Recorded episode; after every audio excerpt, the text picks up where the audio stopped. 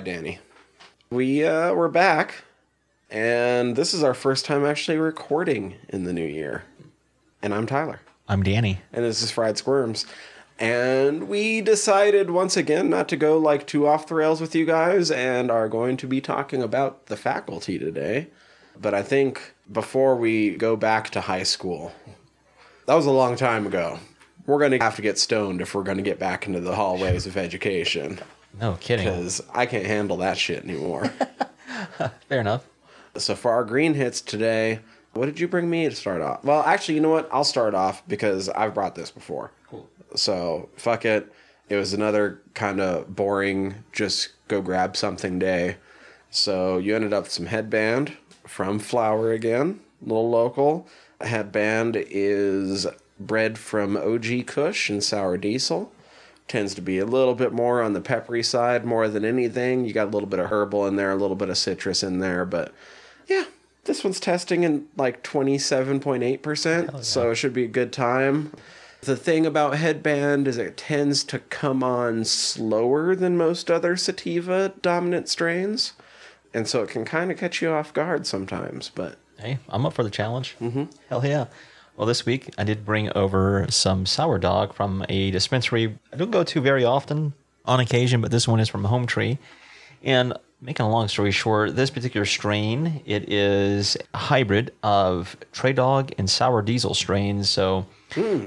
the taste on it, you're going to get some sour citrus and pine notes. And the smell, it has a dampy earth and petrol smell.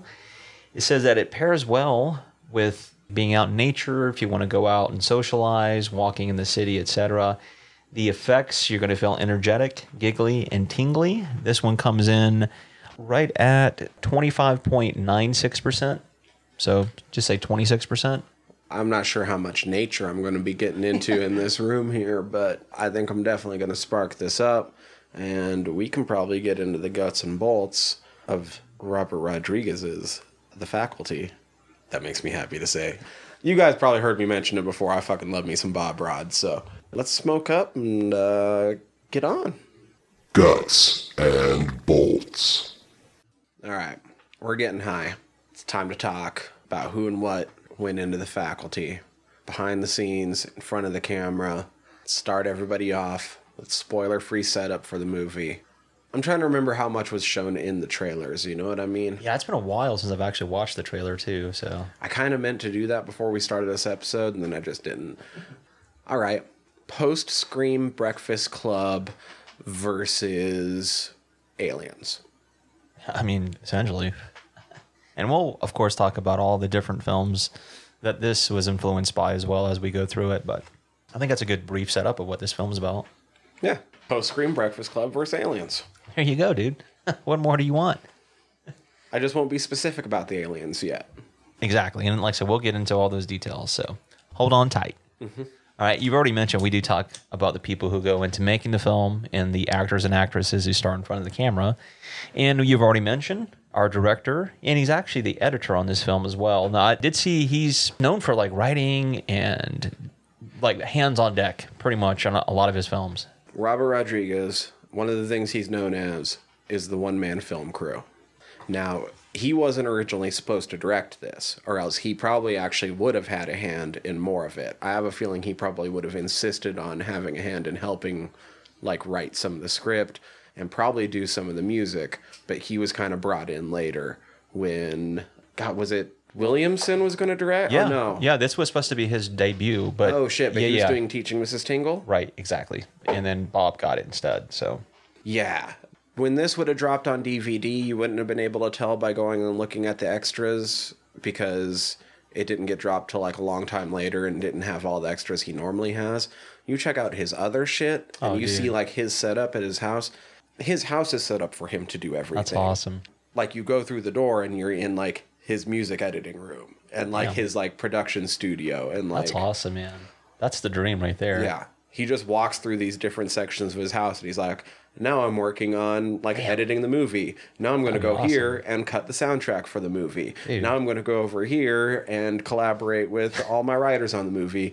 And now I'm going to go record a 10 minute cooking school to show you how to cook something because you have to keep yourself fueled when you're making a movie. Hey, man. Like I said, that's living the fucking dream, dude.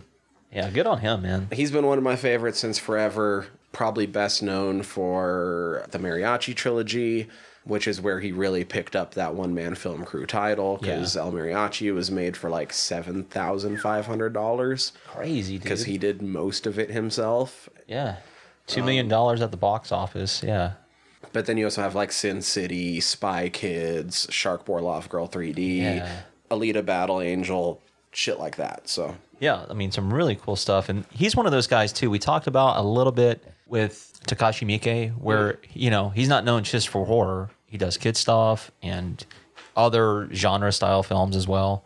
Uh, yeah, you can usually see like his influences in everything he does, but he has no problem just pulling it back and doing kid shit. Like, Yeah, and that's awesome. Like I said, uh, you've already mentioned the Spy Kids movies, and those were huge, dude. So good on him. All right, so we have a couple of different writers on the film. You've already mentioned one of them. I'll get back to him in a second, but we have David Wechter and Bruce Kimmel. And David Wechter, he's actually done a couple of cool projects. He wrote an episode for Charles in Charge back in 1987. That episode is American Teen. And he's also known for, I guess, one of the lead writers on Penn and Teller's Bullshit television series. Yeah, I said he's responsible for 40 episodes, so pretty awesome, dude. And Bruce Kimmel, a few other things of note from him. He did a couple of uh, TV movies. They were called Likely Stories, volumes two and four.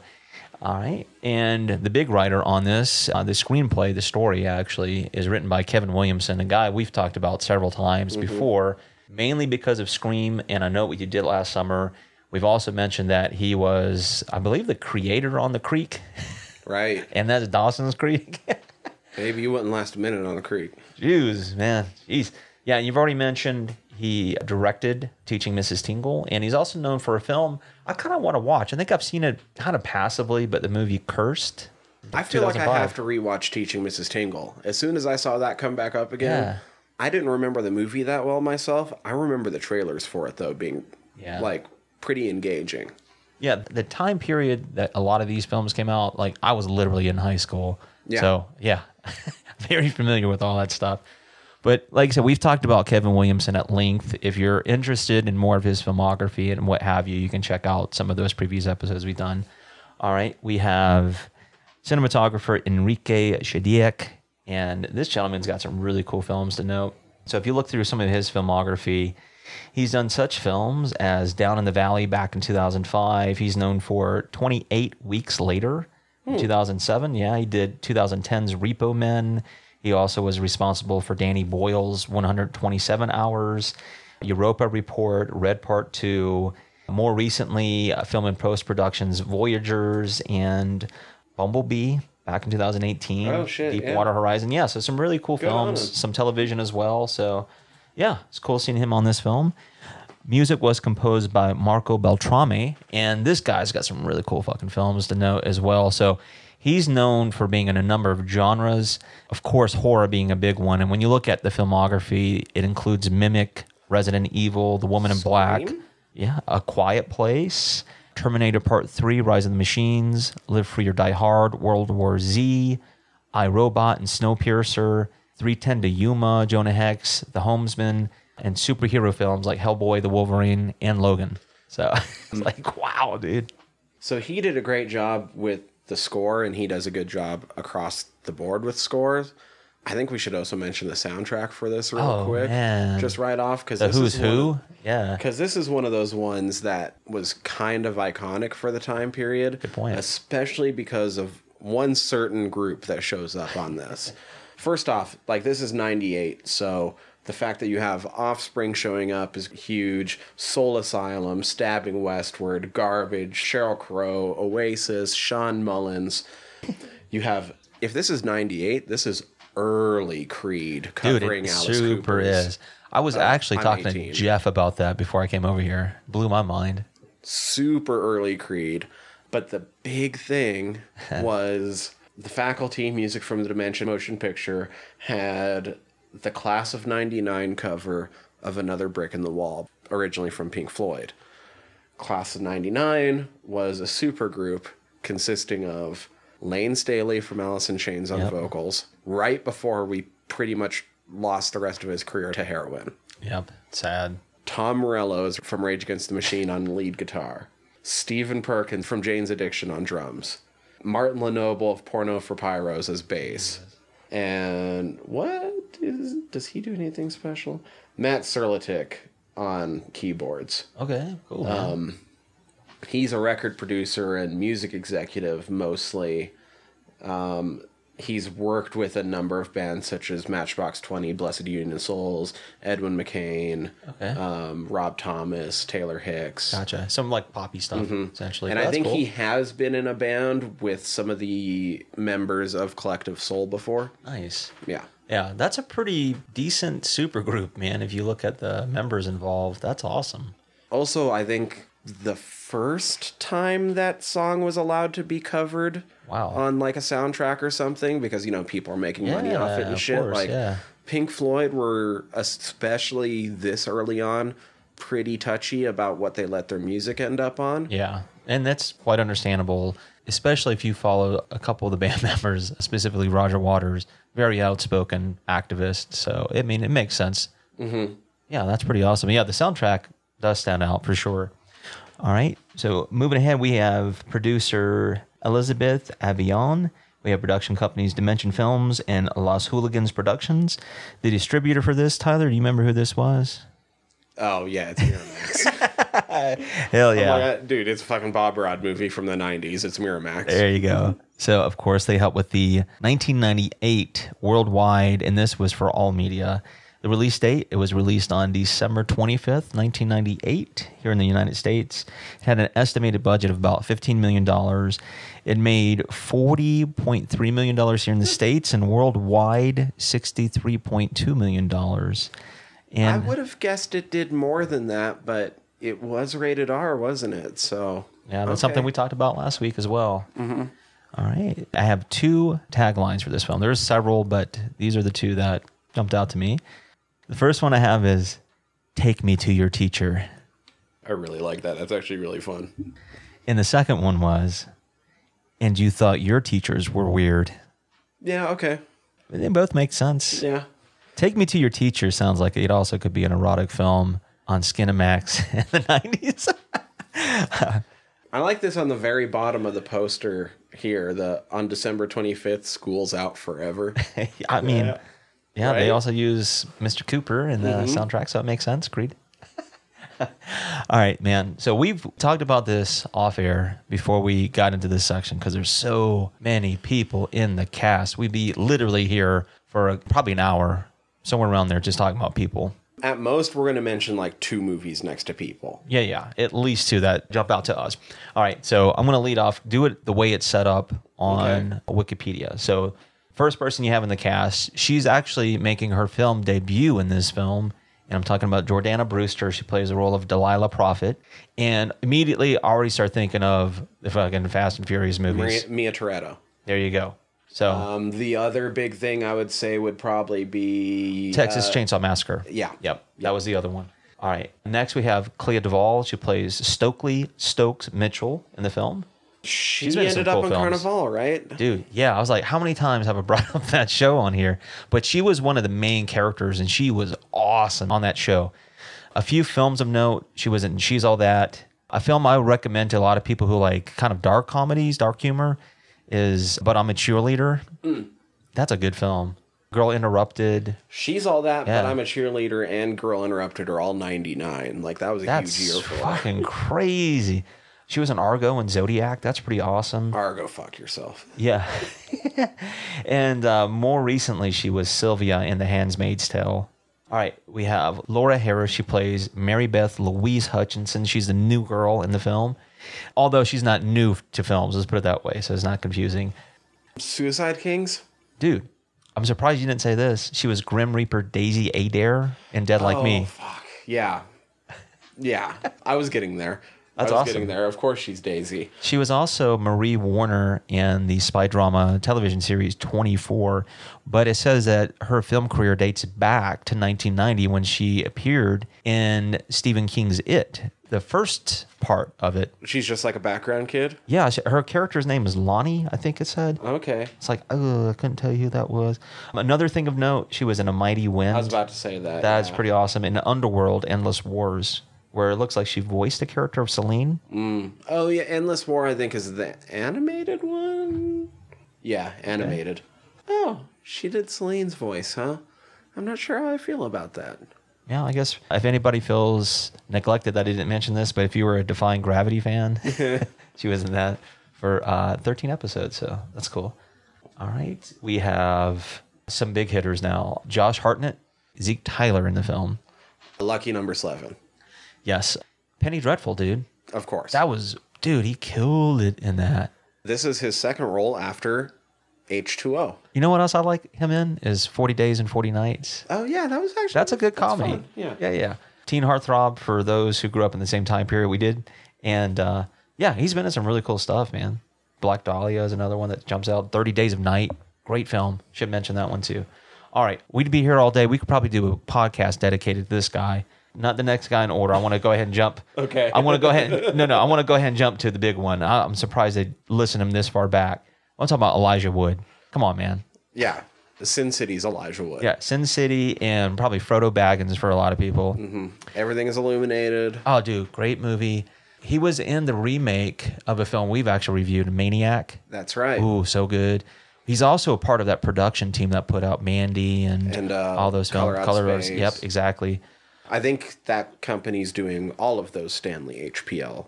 Dude, nice. Yeah. Hell yeah. Uh, another one I know you like, I'm sure you like, is Green Street Hooligans. Oh yeah, of course. Yeah. That movie's great. Yeah, but like I said, well known for voicing characters. He was on uh, Wilfred as well, television series. So, I mean, he's got his hands on all kinds of stuff. Goes back to The Good Son as well, if you want to go way back. North. Yeah. I mean, some really good films as a kid actor, too. So, he's still killing it. Let's put it that way. Okay. So, getting back to the order.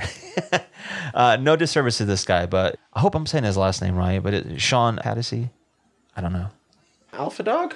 he plays Stan Rosado in this film. But yeah, actually, a film I really enjoy. I think it gets overlooked a lot. Is Outside Providence. That's a really, really good film, dude. Not gonna lie. Some people might know him as Andy Pope Cody in TNT's Animal Kingdom.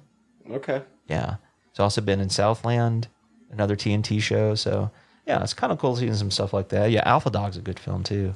All right, let's see. We have, I guess, going into the teachers. Uh, Satanico Pandemonium. Dude, yes, yes. Salma Hayek. Salma Hayek. South Park, Salma Hayek. Man, where do you start? Where do you end? Desperados and stuff like that. I'm just trying to think off the top of my head. Dogma. Yeah. Oh, yeah. Come on. Dogma would have been the year before this.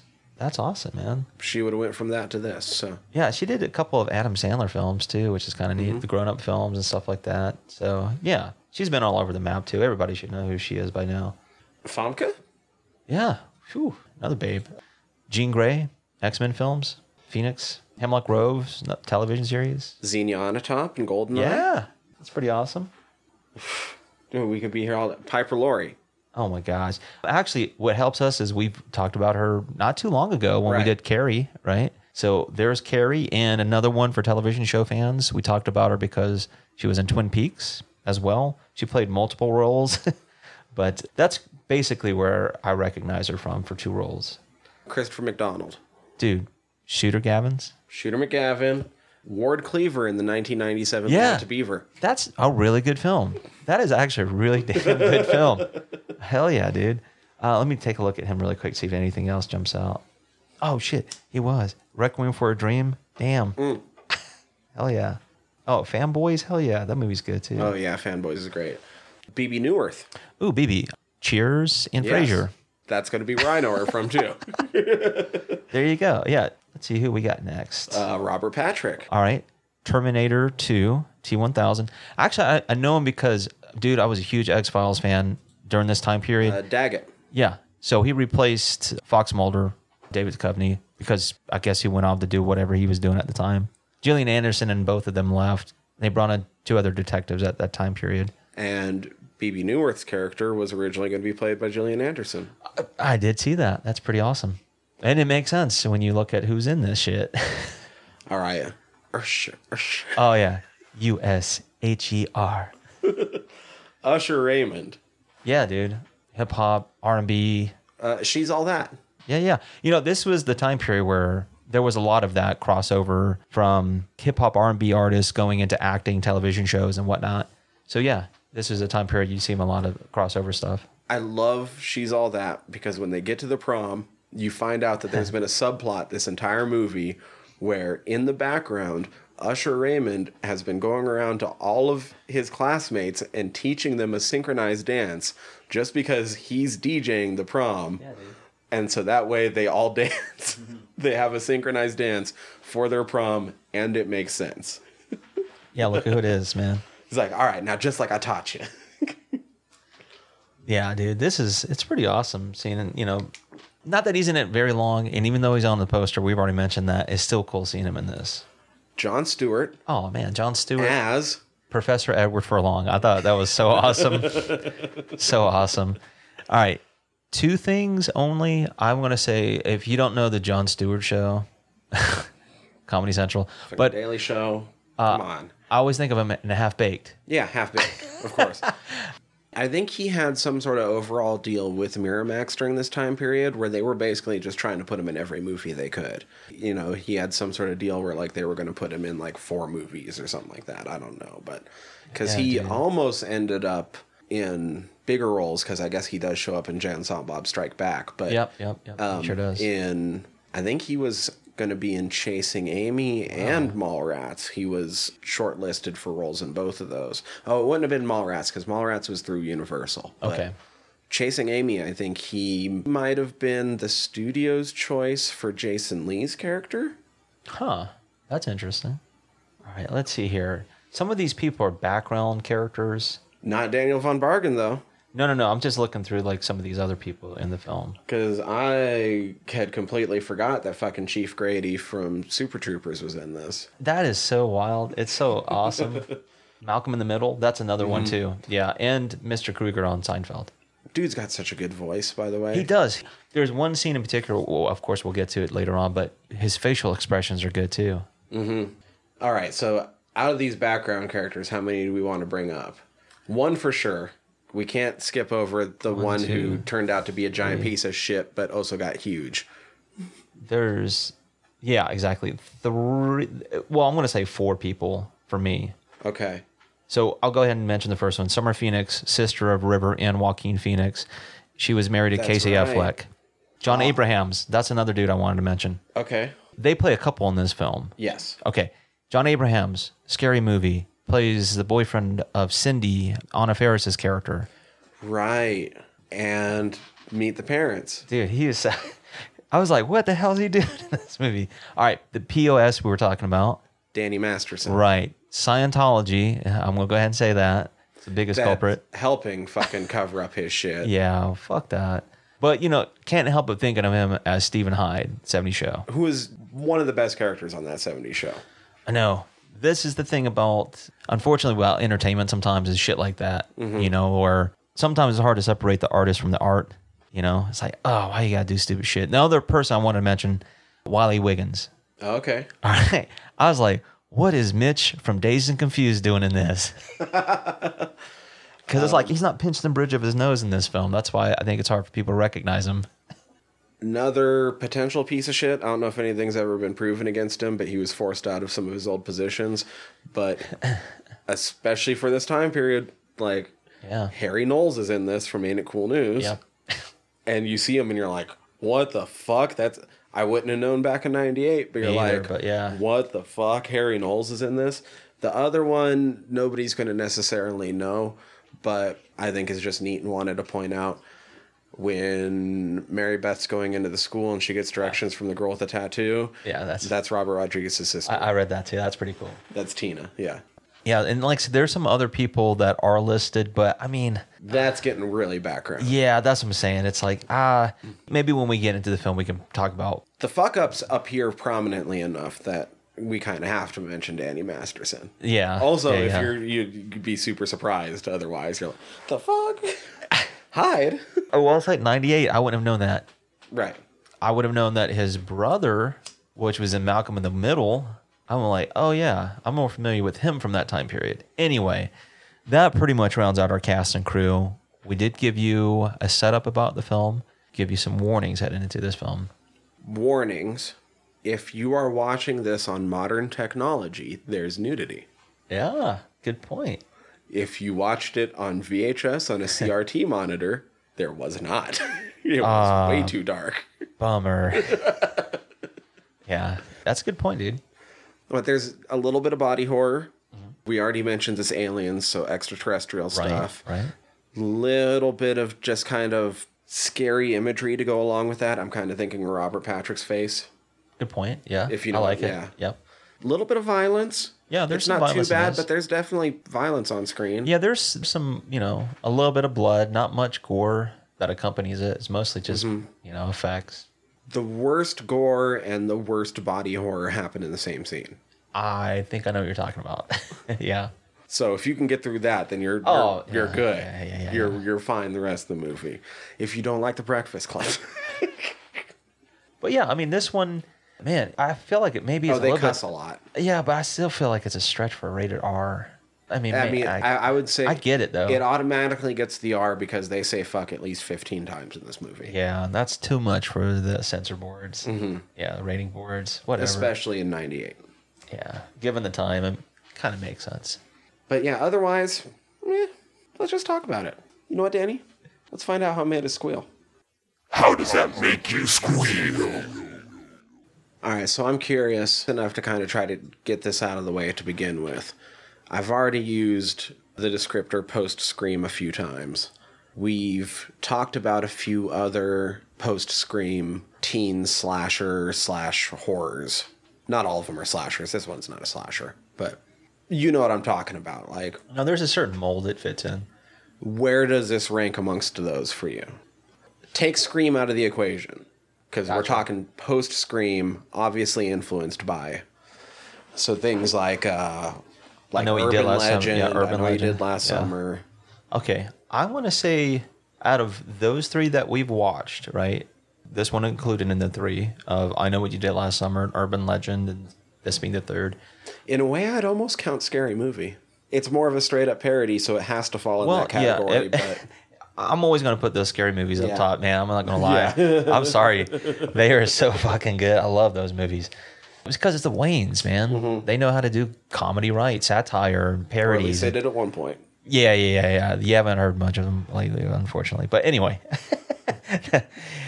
All right. So if we're going to go for, I would say, I guess of the three serious ones we've done so far. I want to say I might like this one right after I know what you did last summer. I think Okay. I think I like that one a little bit more. I like this one a lot too. Don't get me wrong. I think I know what you did last summer. Just barely edges it out. But I do like this one second, and then probably Urban Legend third. Even though I mean I like all of them. Mm-hmm. They're all I mean they're all fucking Kevin Williamson dude. but they're all good in their own rights, and I don't know. I just think for me growing up, you know, during this time period too, certain things stuck out a little bit more.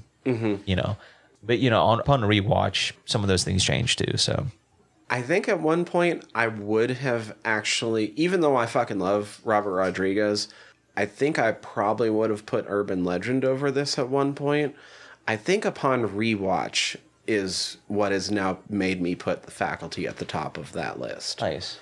nice. I'm still kind of working it out, but I do feel like this one does genre aware protagonists the next best after Scream. Oh, no doubt. No doubt. This one has some very, very clever metaphors and allegories to certain things in a social context that can be easily missed if you're not really paying attention to that. and it's just like it manages to be just as serious as the other two while also Yeah. being funnier. I think it does do a better job of comedy. Yeah.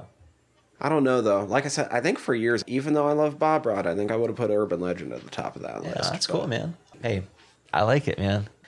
So getting back a little bit, I know we talked about you know the fact that this film takes place during the high school years, and sometimes good, sometimes bad. Everybody has memories, you know, mm-hmm. especially if you went. And since you and I delve into some of our favorite subjects here, I was like, man, that was the first time I had ever tried marijuana was in high school, but I think I jumped on board late. I know we've talked about our history with it, but mm-hmm. I mean, it does harken back memories because this is close to around that time period where I was just trying out marijuana for the first time. I would have saw this movie almost right when it came out. So I was still like five years away from trying weed for the first time at that point. Yeah, I'm almost certain I didn't see this at the theater in '98. I think I would have remembered it, but I'm sure I've seen it like Might have saw it in the theater. I was 11 when it came out. It wouldn't have hit Superior till more like mid February because we tended to get theatrical releases about two months later since we had one screen that showed three nights a week, only one showing. Yeah, that's rough. It makes it rough. Yeah. But that would have been right in the right time period where if it was a movie that was even remotely interesting to me, like I was seeing it in the theater. Yeah, no because there was nothing else to fucking do in a town of what I just told you. Like that was our movie theater experience. Yeah, you were gonna check out that movie, dude. You going? so I'm pretty sure I saw this in the theater. It just wouldn't have been till early '99, which still would have been opening night for me. you know what I mean? Yeah. No, there's nothing wrong with that. I've been there, done that too. But I'm trying to think. I don't remember seeing it at the theater. That doesn't mean I didn't go, but I honestly don't remember going to the theater and watching this. So it would have been like somewhere in early '99, probably when I'd seen this. But it was cool because back then you recognize certain people. You know, Elijah Wood being a big draw. I knew of Jon Stewart too because of mm. what I just said about Half Baked, which is funny. I mean, I think this probably would have been my introduction to almost everybody in this cast. Yeah, there's a lot of people I, I didn't recognize, but there were a few I did recognize. You know, because of the time period. Some of them, like, I'm pretty sure I saw Carrie before this, but I wouldn't have recognized Piper Laurie. Yeah, she wouldn't have Not jumped as- out to me. Not when I was 11 or 12. I watched this movie a lot growing up, so whenever it would come on, like, Showtime or HBO, Yeah, you were checking it out. Mm-hmm. Yeah, I never did actually own it. I definitely rented it a few times to try to pause it and see them titties. That's how I know it was dark Yeah. enough in those time Oh man, she's a cutie pie, but I get it. Things truly are different sometimes when you see them through modern technology. That's very true. I mean, we're still both blown away the difference that it made for House of a Thousand Corpses. Yeah, I'm like, Well, anytime the I think difference is that, in wow. this is that now there's suddenly nudity. you're like, not bad. Yeah. not bad, not bad. I can see why they blotted that out.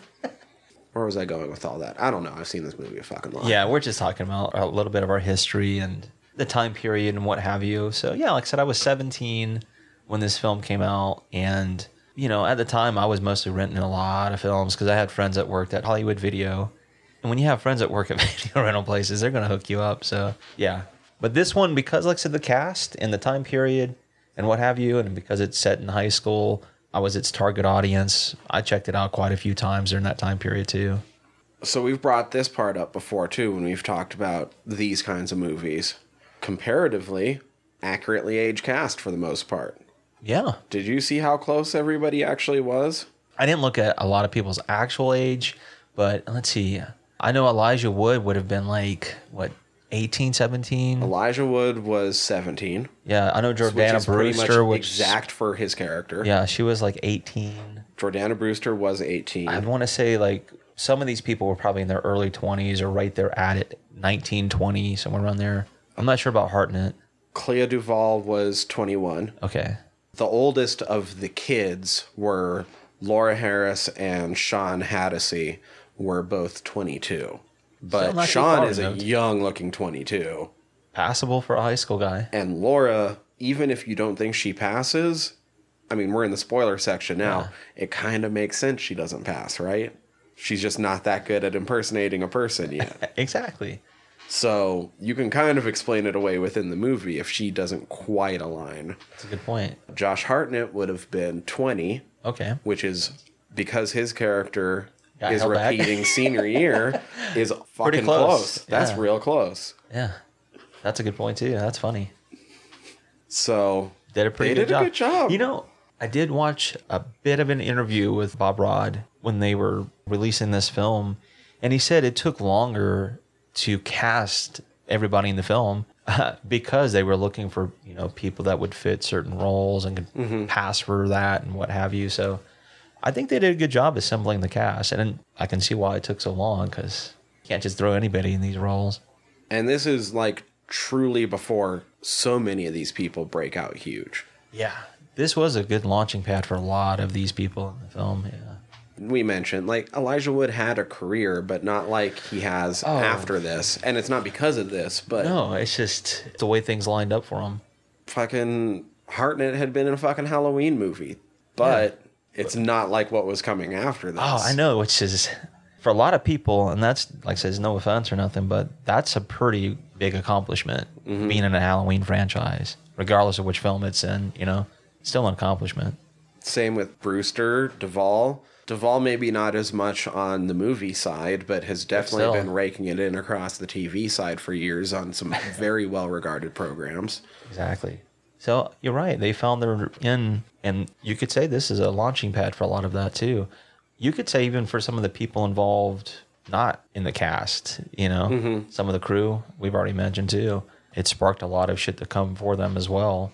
You know, bigger and better sometimes. And weirdly, in a way, like I said, didn't even really technically spark it. Yeah, no, no, it just It's more just like this weird point in time when all these people converged in this That's- one place. That's the '90s for you. but uh, it makes it interesting when you go back and see that, and we're let's see, 20, th- like what, 23 years removed almost from this film, 22. like, damn, this film is older than when I and you both initially had seen it. Yeah. so that should tell you something too. And so firing it up and firing one of these J's up. Holy shit, was I so overjoyed when some goddamn offspring hits me like a fucking Mack truck off the get go. Yeah. Robert Patrick from the get go, who I had forgotten about. I was I, was talking too. with people throughout the week that did know this movie, and everybody would bring up the cast, like, "Holy shit, this person! Holy shit! Holy shit! Holy shit!" Like we've been doing for the past fucking forty minutes. But I kept forgetting to bring up Robert Patrick, and then it's like, "Oh yeah, Coach." You're like, oh damn, yeah, T1000, sweet. And then you forget that sometimes. And same thing with Piper Laurie. And then like, oh yeah, Bebe Neuwirth is in this. You're like, holy shit, there's a lot of people in this. I'll admit, I still didn't recognize Piper Laurie right off the bat. I had Yeah. to look that shit up, and I was like, "Oh shit, that is Piper Laurie." Yeah, like it's pretty awesome. There's some homage done clever throughout the film, and I think once we get to those scenes and what have you, it kind of makes sense, especially with some of these people in the cast. Once again, joke I never would have caught as a kid when they're discussing the budget and everybody's getting pissed off and the drama teacher is sort of pissed at the end and sort of muttering to herself and she goes, I guess we could reuse the sets from our town. yeah, yeah, yeah. I saw that. Our town doesn't use sets. That's pretty clever and funny. it's like, damn, that's a double like That's smack. that's a deep fucking joke right there. that is a deep cut, but that shows you the cleverness, right? You never know when those things will show up. That was fucking funny. Yeah. So with the attack, Robert Patrick attacking was it Principal Drake? Yes. What's scarier? Because we get to see them both. Robert Patrick running at you like the T 1000, or Robert Patrick purposely striding towards you? Uh, I guess it depends on your history with him too, right? with that being said, I think I'd be more comfortable if he was striding at me. Because I've seen what he can do if he's running at you. It's not pretty. No. No, no, no. Fuck that noise. Yeah, slow it down. Them showing the fucking pencil through the hand is when you're like, oh yeah, this is rated R, right? I was like, oh, damn. Yeah. It kicks off pretty early too, which is mhm. nice. Yeah. I like that.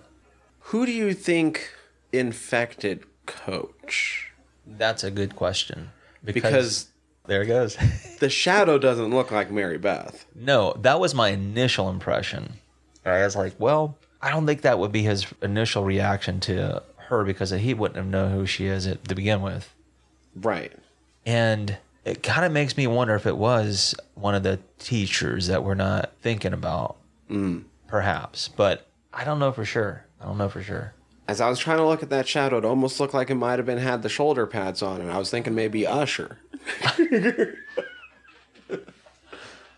Damn, that would have been awesome. Perhaps, man. You never know. Because it's never really answered. No, because the whole point of this opening sequence, which is capped off beautifully by you think she gets away, turns out no, there's already two teachers captured. Yeah, exactly, dude. Because fucking Piper Laurie just goes to town. I'm trying to think if there was a, a there was a scene where Don't fuck with the T1000 and Carrie's mom. Yeah, you don't. Those are two villains, some would say. One pretty obvious, right? But in Carrie, perhaps, man, you could say her mom was a mm-hmm. villain. But you're right. I forgot that that happens in this film because it had been so long since I'd seen it. Where Bebe Neuwirth, she gets out, you know, and then of course Piper Laurie officer. I'm like, damn, this film kick starts pretty quick, but as far as horror for horror's sake, that's about where it kind of ends per se, and it goes more Yeah. sci-fi, which I'm okay with. Right, 'cause I'm it's cool with still- that. It's still horror, but it's, still- more sci-fi. Yeah, it's more like body sci- snatchers, pod. pe- I mean, they call it out in the movie. It's pod people. Oh, yeah. It's just, it's not. It's, it's animorphs. It's the fucking Yeerks. Yeah, and I'm cool with that. I like it. Makes sense, you know, the way this film plodded along. But that was some of those early things where I was like, man, I totally forgot about the hand scene and then her getting offed. Yeah. And then uh, they have the introduction to all the main characters. I forgot that they do the fucking names on screen, I did too. I which like, is kind of ballsy, and I like that. that is good. in the right movie, it works, and this is one of those movies. Yeah, like, because it's, it's- a fun high school sci-fi horror. It is, and it's setting up kind of like the archetypes and what have you, mm-hmm. you know. And I think because of the time period we grew up in, it does feel like the Brat Pack from Breakfast Club, the way it's set up. And there's nothing wrong with that. I was like, I like it. It's like maybe our generation's, you know, Brat Pack. Not Right. that, not that that wasn't the intention, but kind of felt like that. It's just the archetypes of the characters. I'm gonna be real. I've only ever seen The Breakfast Club like twice, because as far as those movies go, fucking Sixteen Candles is my jam, not not Breakfast. No, no, I, I I get it, man. There's a lot of John Hughes films that are the jams, and Sixteen Candles is definitely one of them. But to break it down in the archetypes from Breakfast Club and how it comes across to the characters, and because we get the introduction of the characters right now, we have the brain, which is Casey in this case, Yes. the athlete, which is now Stan, the basket case, Stokely, Yep. the princess, Delilah, and the criminal, Zeke. Yep. Guess who doesn't fit in? Of course, Mary Beth. She's the odd one out. So if you notice that right away, Then you know who the odd one is out. yeah. but guess what? Who noticed that right away? No, it's not really your focus. You know, the first time going into it, But you're, like, oh, it just happens to be a new girl. I don't know quite how this movie does it. I was trying to see if I could figure out how it was obscuring this as I was watching it. One of the things I feel this movie does really well is make it so that you don't suspect the new person as much as you should in this situation. Yeah, it, that's clever. Everyone has a way that they're suddenly acting out of character, and they call that out to each other. Yeah. And you're suddenly like, oh, that's right. Oh, that's right. Oh, that's right. Oh, that's right. Whoa, that's weird. So you don't even notice that like we have a chick that showed up literally when all this started happening, and it's still kind of a surprise when it's her. Yeah, exactly. Because everything's so off. Mm-hmm. like, it's hard to see where that line, where it's at, where the divide is at. I think there's a clever thing they do too with Elijah Wood's character in reference to that, you know, because of the things he saw and then the way things are played out aren't necessary, you know, even when the teachers arrive, you know, in the shadows mm. and he says, I'm, I think I'm losing it. that's the kind of stuff I'm talking about. Like it's hard to read into certain things for mm-hmm. the first time through because you don't know exactly what's going on. But I think it's clever, man. They're masking it with the teachers. You're not really focusing on, like I said, her per se. Yeah. In that opening montage when we get introduced to all the kids, there was one thing. It was funny, but the picking up Elijah Wood and ramming him into the pole seems like a lot of work for a nut shot when you already have the kid's legs cranked open. Now, I played high school football, and nut shots were a daily occurrence. And Ah, that just man. seems like a lot of work for something that you could do it anyway at that point. You know, talking about this stuff out loud, it does bring back memories. yeah. Oh man, just a little backhand. Well, bam. Yeah, if you left yourself exposed, it's gonna hurt. it's on you. you know Right. to have your guard up when your teammates are around. Yeah, yeah, exactly. but yeah, he gets it rough, man. And it sets up things for later on too. You know, it's playing right into that trope of him getting bullied, the brain, you know, even him like cleaning himself up in the stall. He's like, fuck, you know? Mm-hmm. You feel bad for him. He's the kid that gets picked on. All right. In that stall, there is some graffiti I think I have it written uh, down too. for Tito and the Tarantulas. right? yeah. Tito and the Tarantulas was a group that composed music for Desperado and From Dusk Till Dawn. That's awesome. Oh yeah. There's some other graffiti I noticed too. I'm gonna have to look through my notes, but I was like, wow, this is kind of funny. The other thing, there's no graffiti of it, but it comes up a lot if you're paying attention to the posters in the background. The school, and it's said once on the PA, the school that they're facing in the football game, Chango. Yeah. Chango is a type of beer in From Dusk Till Dawn and Desperado. Nice. Oh yeah. That's clever ways of putting your product Yeah. in the film. I like it, dude. That's awesome. Hell yeah. Why not, right? Oh, is it fucking somebody says something about piss warm Chango and Desperado? Yeah, I'm just taking a look to see where that. Oh, here it is.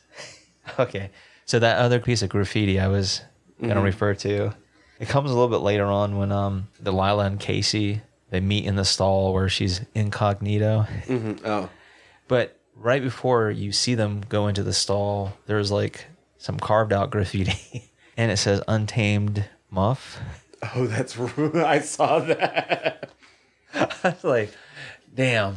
That reminds me of going back and watching Back to the Future because if you watch it early on, as soon as Michael J. Fox steps on, you know, on the, the top step of the school, you can see Schmegma graffitied on one of the columns. Like, oh my gosh, they left that in there.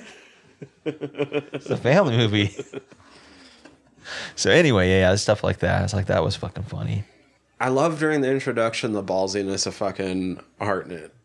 It's so over the top, but it's also right in the fucking time period. You know what I mean? balls like, out. Those fucking movies, not just in horror, but just like the teen high school movies from the late '90s and early 2000s, always had that character. Oh yeah, Billy Badass. Yeah, his was great, especially because most of the other ones stop short of having that character just openly dealing drugs and porn, Yeah. fake porn. Because Neve Campbell and Jennifer Love Hewitt, I don't think I've ever actually done nude scenes. Not that I'm aware of.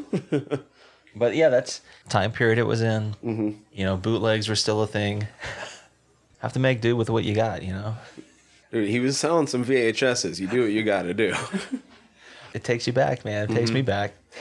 like once again in retrospect it's kind of neat that they pushed the limit a little bit further than looking back on it most of the others just have the fucking the billy badass character act like a dickhead which josh hartnett for the most part didn't Yeah, I mean, he was kind of cocky and stuff Yeah. like that. You know, arrogant, but it's hard to say he had good intentions per se. But he wasn't like an unlikable character. no no he definitely had unlikable moments but once he has the opportunity of something that actually interests him and he perks up and shit like Then he's capable. yeah I mean, it's even alluded throughout that he's very knowledgeable. It just doesn't seem like he applies himself. You know. Dude, even those early scenes where he's being a fucking shithead to Famke Janssen, mm-hmm. his reactions whenever she walks away, in hindsight and knowing where this movie ends up, I don't think he did a fantastic job of it because it requires multiple rewatches to catch it.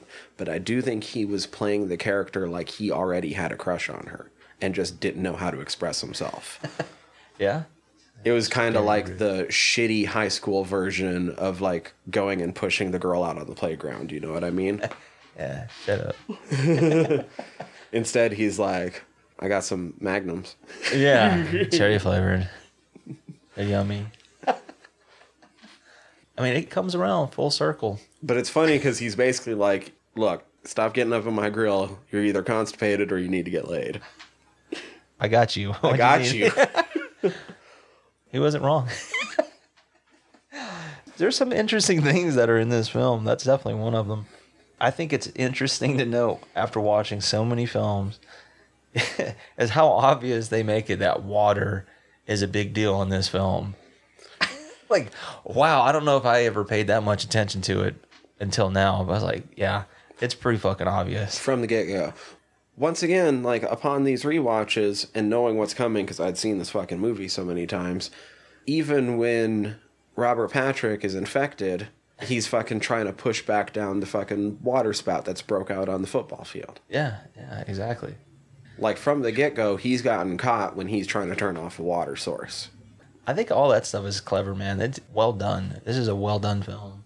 Let's see. Elijah Wood finds the fucking creature, right? Yeah, that kind of kick starts it for the most part. It really launches this film forward because he goes to Jon Stewart's character, who happens to be Professor Edward Furlong, right? Science teacher, what have you. And they start looking at it like, ooh, you might have found, you know, a new species and what have you. But he says something that really it ties everything together if you're really paying attention. He says they're sea dwelling creatures. I'm like, uh, where do you think sea dwelling creatures live? Why do you think water is so important in this film? It's pretty obvious, you know. Yeah, and then they drop it in the water, and when you think about everything that happens in this film, it makes sense throughout. Like, I don't think there's a moment where you can doubt how people are getting infected, and because things are established. Yeah, they don't really keep it secret. Yeah, it's pretty in your face, but it's still well done. You still have to The secret is who's been infected. Right, right, right. And uh, it becomes a mystery too. Yeah, that is what makes it I mean, fun as well. we're not quite there talking about some of this shit yet, but Zeke's garage is just the thing. That's exactly what it is. And that's what helps watching a lot of these films now, you know, is because you'd be like, oh, okay. There's even a scene where Elijah Wood and Clea Duvall, they're in the library and she's talking about Invasion of the Body Snatchers, but she's saying it's basically a, a ripoff of Uh, Puppet Masters. Puppet Masters, yeah, Harlan Ellison. Yeah, and she spells it out. She's like, yeah, no, they're not pods. They're parasites and hosts. And like, oh, this is exactly what this fucking film is. But it's done well because that's not the mystery. Exactly. It just lets you know what's going on so you can keep up. Keep going forward. Yeah. And that's what I think is really neat about watching this film now with some of this knowledge. It's, yeah, it's good. What's your thought on the creature design? I thought it looked pretty damn decent. It reminded me a little bit of The Relic in certain Yeah. scenes, certain Yeah. moments. I was like, that's not bad. That was actually pretty damn decent. Even some of the, uh, you know, CG and whatnot back then wasn't too bad. It wasn't like god awful or nothing, but I thought it was still pretty decent. Yeah. I wish Bob Rod would have made as much use of shadows as the relic did. Hmm. Because I think some of the CG towards the end would have held up a little bit better, but I'm surprised for how good it did hold up for the time period. Yeah.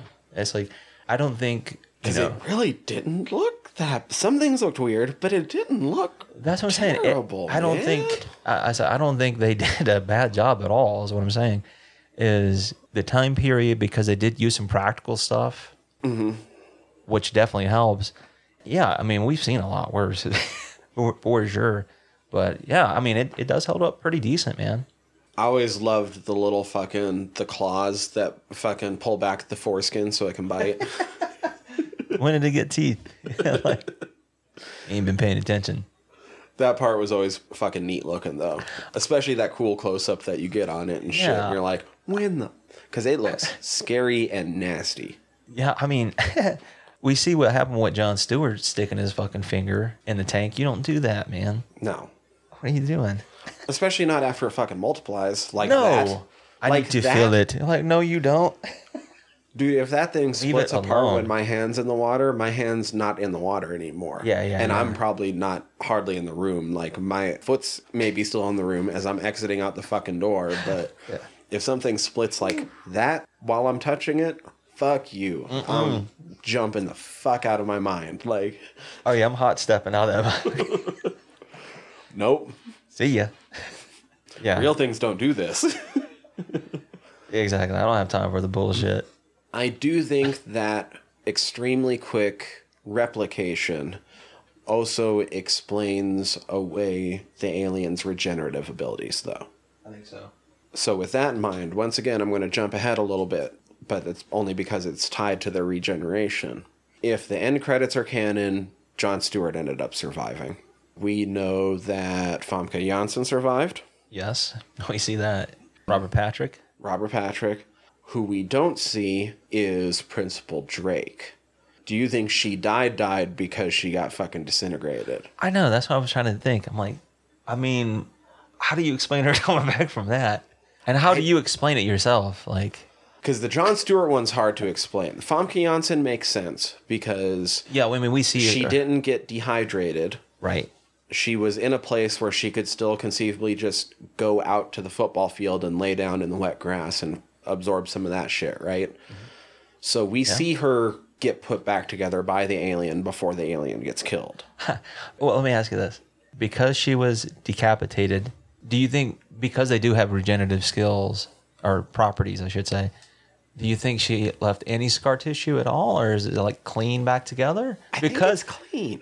the reason I'm asking this because I don't know if you paid attention to what she was wearing. I know I'm jumping way ahead, all the way in the Oh. bleachers. No, I didn't. So when Because she's all scarfed up, isn't she? yes, I'm gonna go out on a limb, not a huge limb. There's a scar. I think, yeah, that's why they put her in that scarf mm-hmm. because maybe she does. maybe that was like you know, a remnant for her, but that was clever. Jon Stewart didn't get healed all the way because he got dried out. Yeah, But he didn't get dried out to the point of disintegrating. you're right. He was just foaming up. So in that case, what? At most two people die? We should say Drake, Drake for sure. and the one that it didn't take. Was it Brummel? Yeah. the old lady. All right, there was two things I wanted to mention with her because she had she has a wild scene I totally forgot about in the shower. Mm-hmm. the first thing that was wild I thought was funny was he was uh doesn't he yell at, is that you, Casey? Yeah. I'm like, woo, woo, that's a weird one. And then, the second slash third one per se is I've seen it be referenced to The Shining. You know, like Jack Nicholson being oh. confronted with. Mm-hmm. I was like, okay, I can see that one. I don't think this one necessarily. I might be reaching a little bit only because Piper Laurie's in it. It's like that's a little bit of Carrie esque Oh, kind of. the horror. She relays a message. They want everyone's what she basically tells them. That's the part where probably the best gore comes into play too. Oh, that's fucked up. Because the clump of head. Oh, that was fucking nasty looking. That was like some phantasm stuff. That was pretty good. That was some. Yeah. And this just drops. Like, what the hell, man? First off, what are you doing here naked with me? Second off, why do I got a fear boner? I'm excited. Ah, yeah, that was an interesting moment to say the least. But I, I liked it. There was something I noticed when we were watching this. I found kind of interesting. A movie that later on would ape a lot of slasher tropes, as we pointed out when we covered it in the episode, but especially teen movie tropes, Cabin in the Woods. Part of its operation was taking these characters and turning them into these stereotypes that they weren't actually. I thought it was interesting that in this one you have a bunch of characters that aren't just one thing. Yeah, exactly. It's kind of cheesy that they all go through this transformation, you know what I mean? And like You kind of get it, though. but you know. it's also not like I kind of know it's coming at a certain point too. Yeah. But I thought it was cool that I don't know. It was weird that it reminded me of Cabin in the Woods in that way, where I was like, oh, uh-huh. this one was just smart enough to kind of do it where like these characters don't have to be just one thing; they're kind of both. Because yeah, they, because now just because Zeke goes out for football at the end doesn't mean he's not still. First off, it doesn't mean he's not still dealing drugs. I mean, he Second is. off, doesn't mean he doesn't still know how to make drugs. All right, this might be one of the oddest questions I'm going to ask you, only because it involves his scene at the end in high school in general. Is like, have you ever seen anybody you ever played football with have a cigarette break? Not a cigarette break, but I'll tell you what, fucking goddamn close. Because when we played against Two Eagle River High School, they were a basketball school. Didn't care about football. They played football to keep in shape for basketball. If they weren't playing and were on the sidelines, you would see fucking players run over to the concession stand and buy nachos. like, I mean, hell, if I'm going to be there for like you know two hours or whatever it is, I need some nacho. it I was got- fucking wild, dude. I got my ticket over here, coach. Got my snacks. I couldn't believe that oh. shit. So you imagine that, like, I mean, Part of you- their warm ups before the game was they were in full pads playing some pickup basketball up on the fucking. crazy. It was like seven v seven, or Uh, that was uh, that was eight on eight. Yeah, yeah, Okay. that was eight man. damn. Still, I like That was eight man Class C Montana football. wow. I would imagine you have to play two ways a lot. Yep. Jesus, yeah. You like- pretty much have to be able to play both ways to start. I was just thinking, I was like, man, I- if- very few. You it, you have to be a really special quarterback or a really, really, really special any other position to skill not play. I just, I was like, man, seeing people rotate in and out, like handing off nachos and Coca Colas and shit. Dude, I I couldn't believe that shit. But I like I said, it's not quite a smoke hilarious. break, but fucking somewhere in close. between. Yeah, somewhere in between. fucking close, dude. All right, so that was one. All right, there was another scene in this film. I don't think that this was the film's intention. It's just the way it came off, and especially in today's age. And let me explain.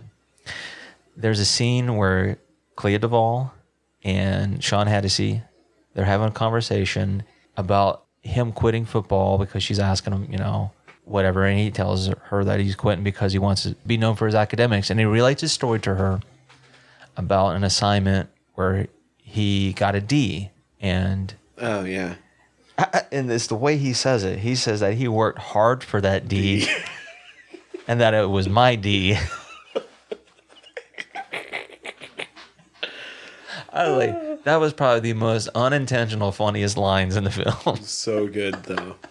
I was like, But it almost seems like she catches it, and that's what she's laughing at at first, and then she starts laughing at how fucking adorable it is that he just wants to be able to be a D student. But yeah, he- that was also, by the way, kind of a cute chemistry moment. No, it where was. You kind of end up buying them getting together at the end because of that scene they have together.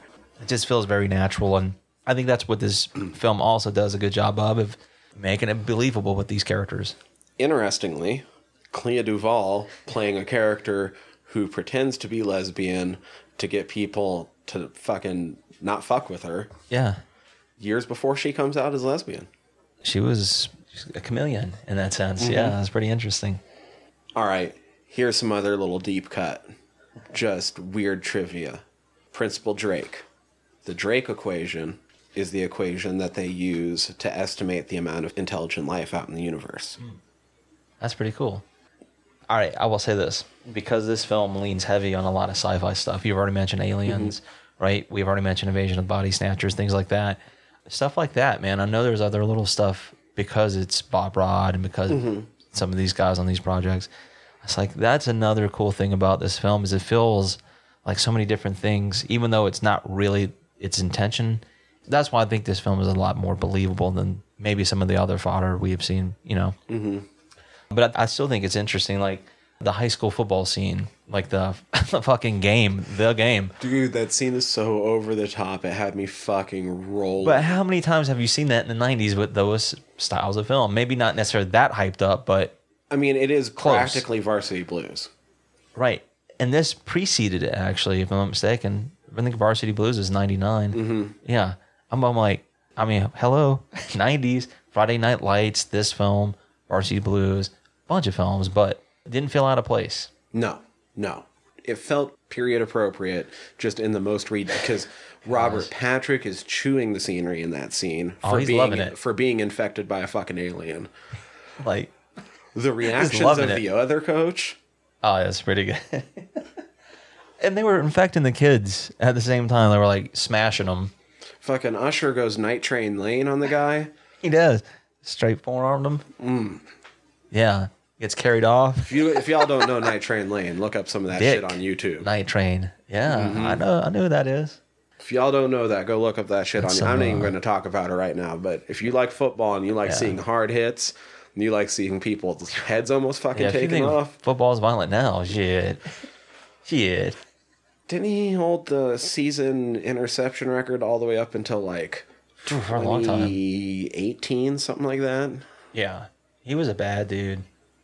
Anyway, that's going way off topic, but Yeah, that's okay. Usher, Usher. We're talking about football here, so it's still relative. with football in mind and kind of back to where we were before, that interaction between Elijah Wood and Coach T1000 was strange enough that I think I'd immediately be going and running telling somebody about that. I know, I'm like, what is up with this dude? You know what I mean? Like, he kind of plays it off a little bit. His coach is just being a dick. But I do feel like it crossed the line into where, like, even if that happened to me as, like, an anxious, shy fucking high schooler, I would be like, that shit's fucking weird. Somebody has That's- to hear about that's this. Maybe not even a teacher, but, too. like, maybe not even a teacher. If I even know somebody a little bit, I'm going and being like, yo, you won't fucking believe what just happened between me and coach. Yeah, like, this mo- this dude's of his fucking head. Right. What's wrong with him? Anyway, it was still good, but Yeah, no, no, no. I, I know what you're saying, but it's just still like ah, that's a real moment. that's a real anxiety for some people, you know. Totally get it. one of the best things I think this film gives us is after fucking Christopher McDonald and Elijah Wood and all that goes down in the principal's office. Yeah, Fucking Robert Patrick gives him the fucking shoot. does. so good. There's, I think, some intentional homages to people who've done other films, like putting a little bit of something from their films in this film. We keep just getting distracted by all these other fucking things, but I mean the plot's it's a fucking body snatcher. So people are getting one by one. We already mentioned that they end up in a thing scenario where all these kids that we've been talking about this entire time Exactly. they figured out that okay, yeah, for sure there's aliens. Oh, okay. Before I started to try to blow through things, but I suppose we should mention the Jon Stewart scene because It's- that it is pretty includes some good. of the coolest fucking shit that I remember seeing as a kid. Remember, I saw this for That's the first time as standout. 11 years old, and to this day, I thought this as a kid, and to this day, I do not understand how paper cutters were allowed in classrooms to begin with. You Saw what it does, and that's some scary shit. Like, they're not quite the same these days, are they? I'm not that I'm aware of. Like I think they have like things in place where they only come up so far and shit. But I remember that shit as like a kid, just every time I'd use it, thinking about the fact like, how the fuck are they letting me do this? And so uh, hmm. Josh Hartnett ripping that fucker off was one of the coolest fucking things I ever saw as a kid because it's one of those things you think of like every day when you're in the classroom looking at that bitch. Like, Like any moment, this can go off. and then from that moment on, that becomes part of your zombie plan when you're a kid, right? There's an know if- if, for shit goes right? down, now you know that like I can rip that bitch off just like Josh Hartnett did, and I got a giant fucking cleaver that can take off Jon Stewart's fingers. Exactly. Like I can at least disable him for a little bit, So when Jon Stewart attacks, I know what to do. lopping them fingers off. I want to stab you in the eye. but that's a line he actually tells Salma Hayek earlier on. He's like, just stab me in the eye. Yeah, that's true. Fuck. So you know he gets what he asked for. the kids are all convinced because of the way that Jon Stewart scene played out and all that shit. I'm skipping over some things, but honestly, mean, it's it- just them figuring it out the, slowly. the catalyst for that initially was because they were pulling in a Stan, which was Shawn Hatosy's character, and they were explaining to him, "Hey, you know, the alien story," and Josh Hartnett and Mary Beth were getting uh, some merchandise, I think, or Oh, like yeah. buying whatever, and they overhear the conversation through the vents, and that's what led them in there. And they happen to be in the classroom with Jon Stewart. Yeah, and that kicks that shit off. But when they get out of there, then you get the thing scene. Fucking brilliant. It was good. It was real good. I like the humor in it. Elijah Wood's fucking breakdown, Wow. Super believable. That's like believable and like legendary. How fucking good is that, dude? I'm like, wow. If he wasn't stoned for the first time, he sold it well. damn. Giggling. I even like when it came down to Delilah and Mary Beth, and he goes, uh, "Showdown." Just giggling. It's like that is good, man. That's actually really good. Did you catch when Delilah got infected? Let me think for a second. I'm almost thinking maybe in that classroom scene In the classroom scene with the fingers a- and shit. when the fingers happen, there's a blink and you'll miss it moment. Yeah. Because some of the parasites also pop out, Yeah, right? yeah, yeah. Because Elijah Wood snaps one up, and that's where they have it for the garage scene. Exactly. Another one lands on Delilah, and you see it start to crawl up her leg.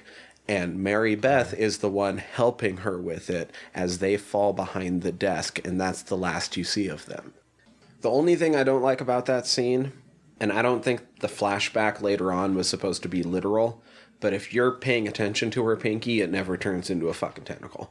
Oh yeah, I don't think I ever paid attention to that, but yeah, yeah, because of the way it, it tries to wrap that around. Yeah, But I don't think that flashback is it? supposed to be literal. I think she's just supposed to be planning in his mind, like, these are all the ways that I could have not done this, basically. Good point. Like, yeah. I'm a fucking alien. I mean, she's trying to sweet talk him too. She's like, "You were sweet to me," and Mm-hmm. she was playing the game. But it's clever. It's good because once you do find out Delilah's infected, she gets away. When she That comes out, Mary Beth all comes the boys out. are not going to shoot her, and fucking Stokes just like, like, I'll shoot her. fuck it. But yeah, once they're out in the street, Mary Beth comes out. But when she comes out, she's giggling. Mm-hmm. And I was like, that's pretty good because she's faking it. Right. Well, because it hit everyone else within like 10 seconds. She's coming out and now she's remembering to giggle. Yeah, and I was like, that is a nice touch to this and her character. Mm-hmm. Yeah, I like it. If you're paying attention, it's also Mary Beth's character that's the first one to refer to the leader as a queen. And she exclusively uses female pronouns for the leader. All right. She spells it out. If you need any proof, is when she's introducing herself to Stokes. And they're out there in that courtyard or whatever they're at. And she blatantly tells her, she's like, I feel like an alien myself today. Mm-hmm. what? yeah. So that doesn't tell you anything. But all of it's clever because that's not really your focus in this film for a lot of it. Until, of course, you, it's revealed. But I still think it's a clever way of doing that, you know? I agree. I agree. Fuck the football game.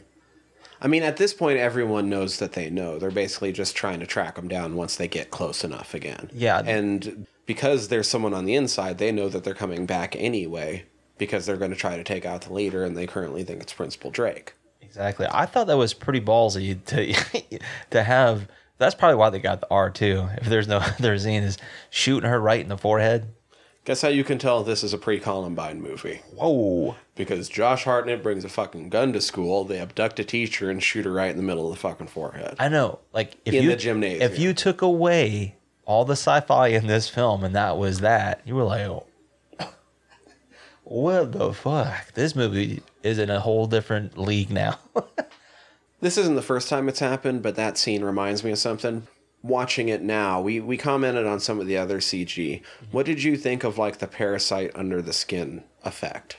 oh, I thought it was pretty decent. I know we've talked about it with like scanners and stuff like that. I thought it was pretty decent. I thought it was pretty good Yeah, too. I didn't think it there was There was, bad. a couple times where I was like, eh, maybe you're overdoing it a little bit, but Yeah, I think a good use of it, and it was established because of I guess like it's I don't know what state you would call that, but when it's dropped in water, it spreads out too. Like it has almost like these nerve attachments or whatever. And there's a scene where it's raining, and the coach and all the football players are out there when Stan's checking on all that shit, and you see that coming out of his face. It's like That even though that's CG, it's still fucking good and it's effective. And you see the lightning flash. trailer shot, I believe. I think you're right. That's a really good use of that, and it still makes sense. oh god, that scene's good. So, what do you think Usher's expanded part was? Usher for sure had more scenes that got cut because he appears in the trailer in scenes that got cut. Dude, he's in the, he's in the poster. I don't know. I really don't know. I hate to speculate too. Because his character, it'd have to be something football related and or related to Stan. Mm-hmm. Somehow, I, that's the only thing I could piece together. And I'm wondering why that got trimmed down. I don't know, because he's in it just enough to like, hey, are you okay that I'm the new captain? Whatever, dude. and uh, hey, where are you going? Get in the car, right? Yeah. And then the the football Night scene. Train, Yeah. yeah, has moments. And then some of the chasing them. I was gonna say I did like the chase. The chase was good. I did like that because that's one of the things that I like about films and in, in general, maybe with dreams and stuff, is the feeling of the chase, you know, mm. like hide and go seek, what have you. It's fun. It's like an adrenaline dump. It can be nerve wracking.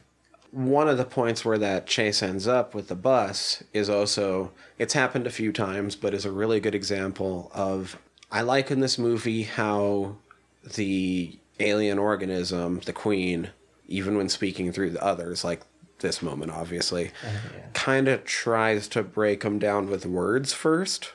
Yeah, that's a good point. Just like, just fucking join us because this is why it's better. And like, you walked out of that school and that fighting couple were suddenly getting along and everyone seems to be having a good time. And don't you just want to be accepted? And exactly. and I'll suck your dick. That's basically what he was saying with her. But it's like, I'll make sure Jordana Brewster sucks your dick. And Elijah Wood's like, I don't need your help for that. You'll see in the credits. Yeah, you'll see what's up and what's I'm a not. maniac. Yeah, or refrain. But even that kind of stuff, you can look at it a couple of different ways. It's like if you're looking at it the, at the angle of like conformity versus you know an alien nation and trying to be an individual because this is typically the point in a lot of people's lives where you are trying to find your identity. Who are you? Who are you becoming, etc. And in this case, it's like you know one of us. Well, mm-hmm. Which once again goes back to the end where everyone's accepted the fact that they don't have to be just one thing. Exactly. You know, and so that's why I'm saying this film does a good job of weaving that into this film too on a whole different level. That's not just watching the film in the frame. Mm-hmm. That's why Kevin Williams is successful and Bob Rod and all these other guys are successful is because they can weave that shit and not make it be the focal point. It's just it's a clever way of introducing it in a film, especially in this time period, dude. When Stan comes back infected, that was good. All right. That's one of those good moments where your heart sort of drops out for a second because you're like, motherfuck, like, I got a Got question. I got a Got question. Same Damn thing. Time period. All right. I don't know if it was done intentionally or once again if I'm reading too far into it, but because of the time period it came in, I wondered if this was like his Mark Wahlberg moment in the movie Fear when he is at like the door mm. saying, "Let me the fuck in," you know, to the parents of uh, Reese Witherspoon's character, right. who happened to be the uh, Will Graham and Manhunter. Oh, yeah, right. Um, I can't remember his name. fucking name. You know what I'm talking about, though. Yeah, yeah, yeah. Fucking CSI guy. Yeah, yeah, yeah, yeah, yeah. But that's my point. Is like, man, that felt like that moment in Fear, Okay. And I was like, I that. wouldn't have thought of that originally, but that's because I've seen Fear all of like one time. so- Yeah, it's like I haven't seen it a lot, but that's one scene I do remember standing out in that particular film. Okay. Maybe it's a coincidence, maybe not, but I still was like, it fits. It fits in, man. This is '90s, all you know.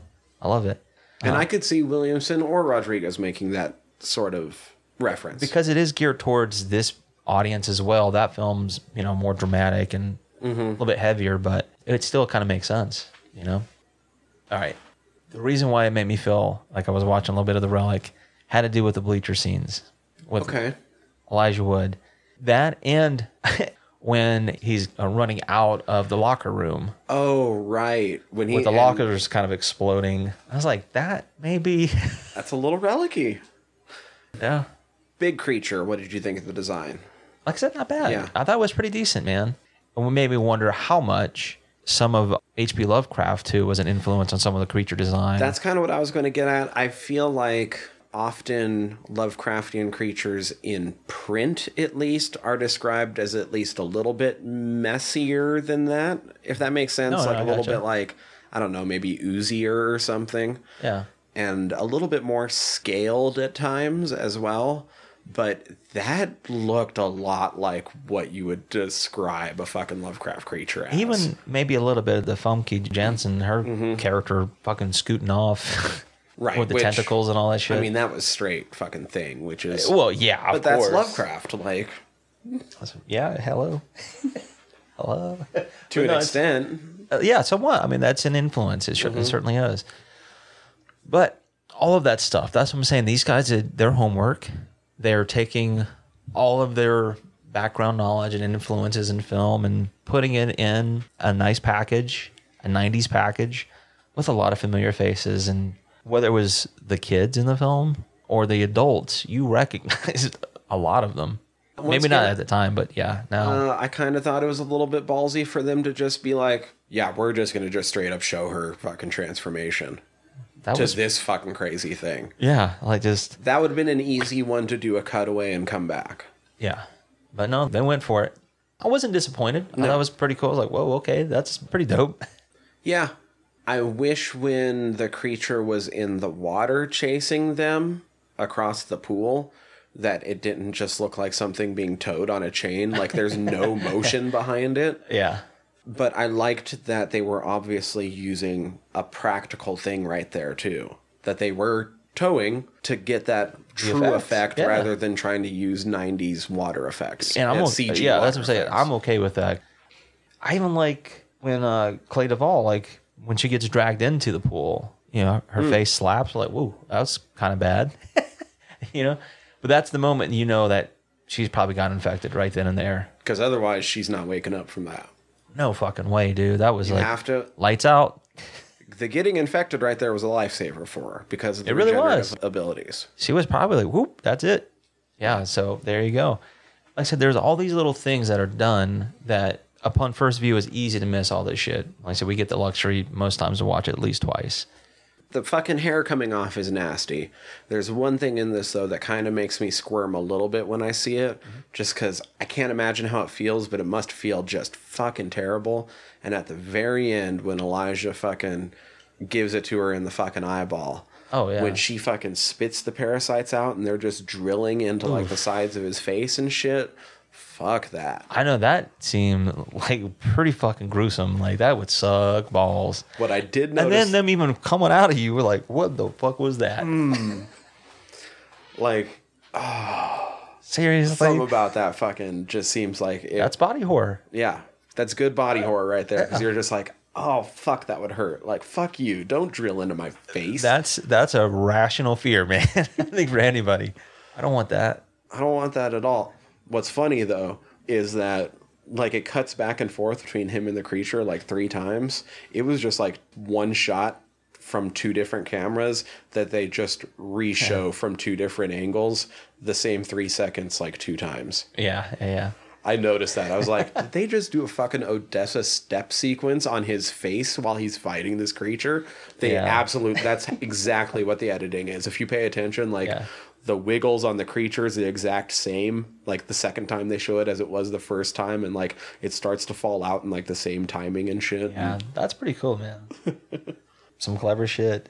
I read and I saw where Elijah Wood has, I guess, for this film's sake, maybe the most quotable line, where you know he jabs her and he says, "Guaranteed to jack you up." up. Yeah, I was like, okay, that's all right. Call back to the beginning of the There- flick. There's, I would say, there's several callbacks to other lines in this film too, and all of that stuff makes sense. Like, always wanted to do that that was good. you know, stuff like that. So clever stuff. You can read into it, like I said, a social commentary on teenagers going through the high school, you know, experience. And some of this stuff is true. It holds weight regardless of the generational stuff going on, you know. There's these archetypes almost in every school, you know. So uh, I think they did a clever job of letting you know, like, yeah, you can be all these things. You don't have to be one thing. I mean, that's this latest season of Big Mouth. That's part of Missy's storyline. That's awesome.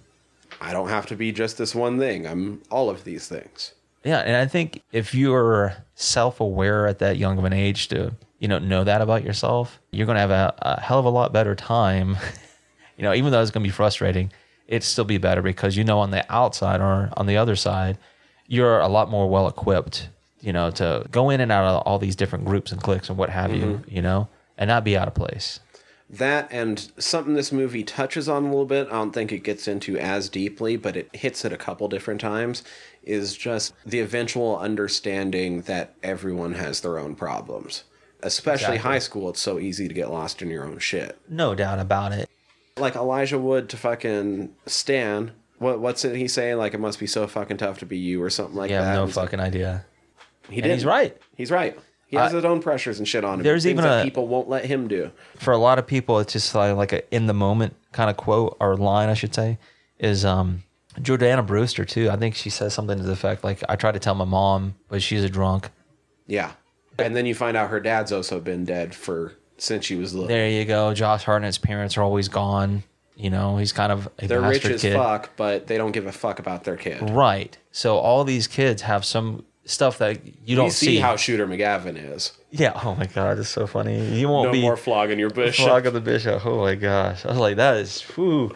It is the mom that tells him he's like underneath the mattress. I'm sure you noticed, man. It's pretty obvious. But if not, another funny thing about that scene is when Elijah Wood does like the '90s thing. Is like, all right, I'm a computer geek on top of it. I'm gonna jump out my window.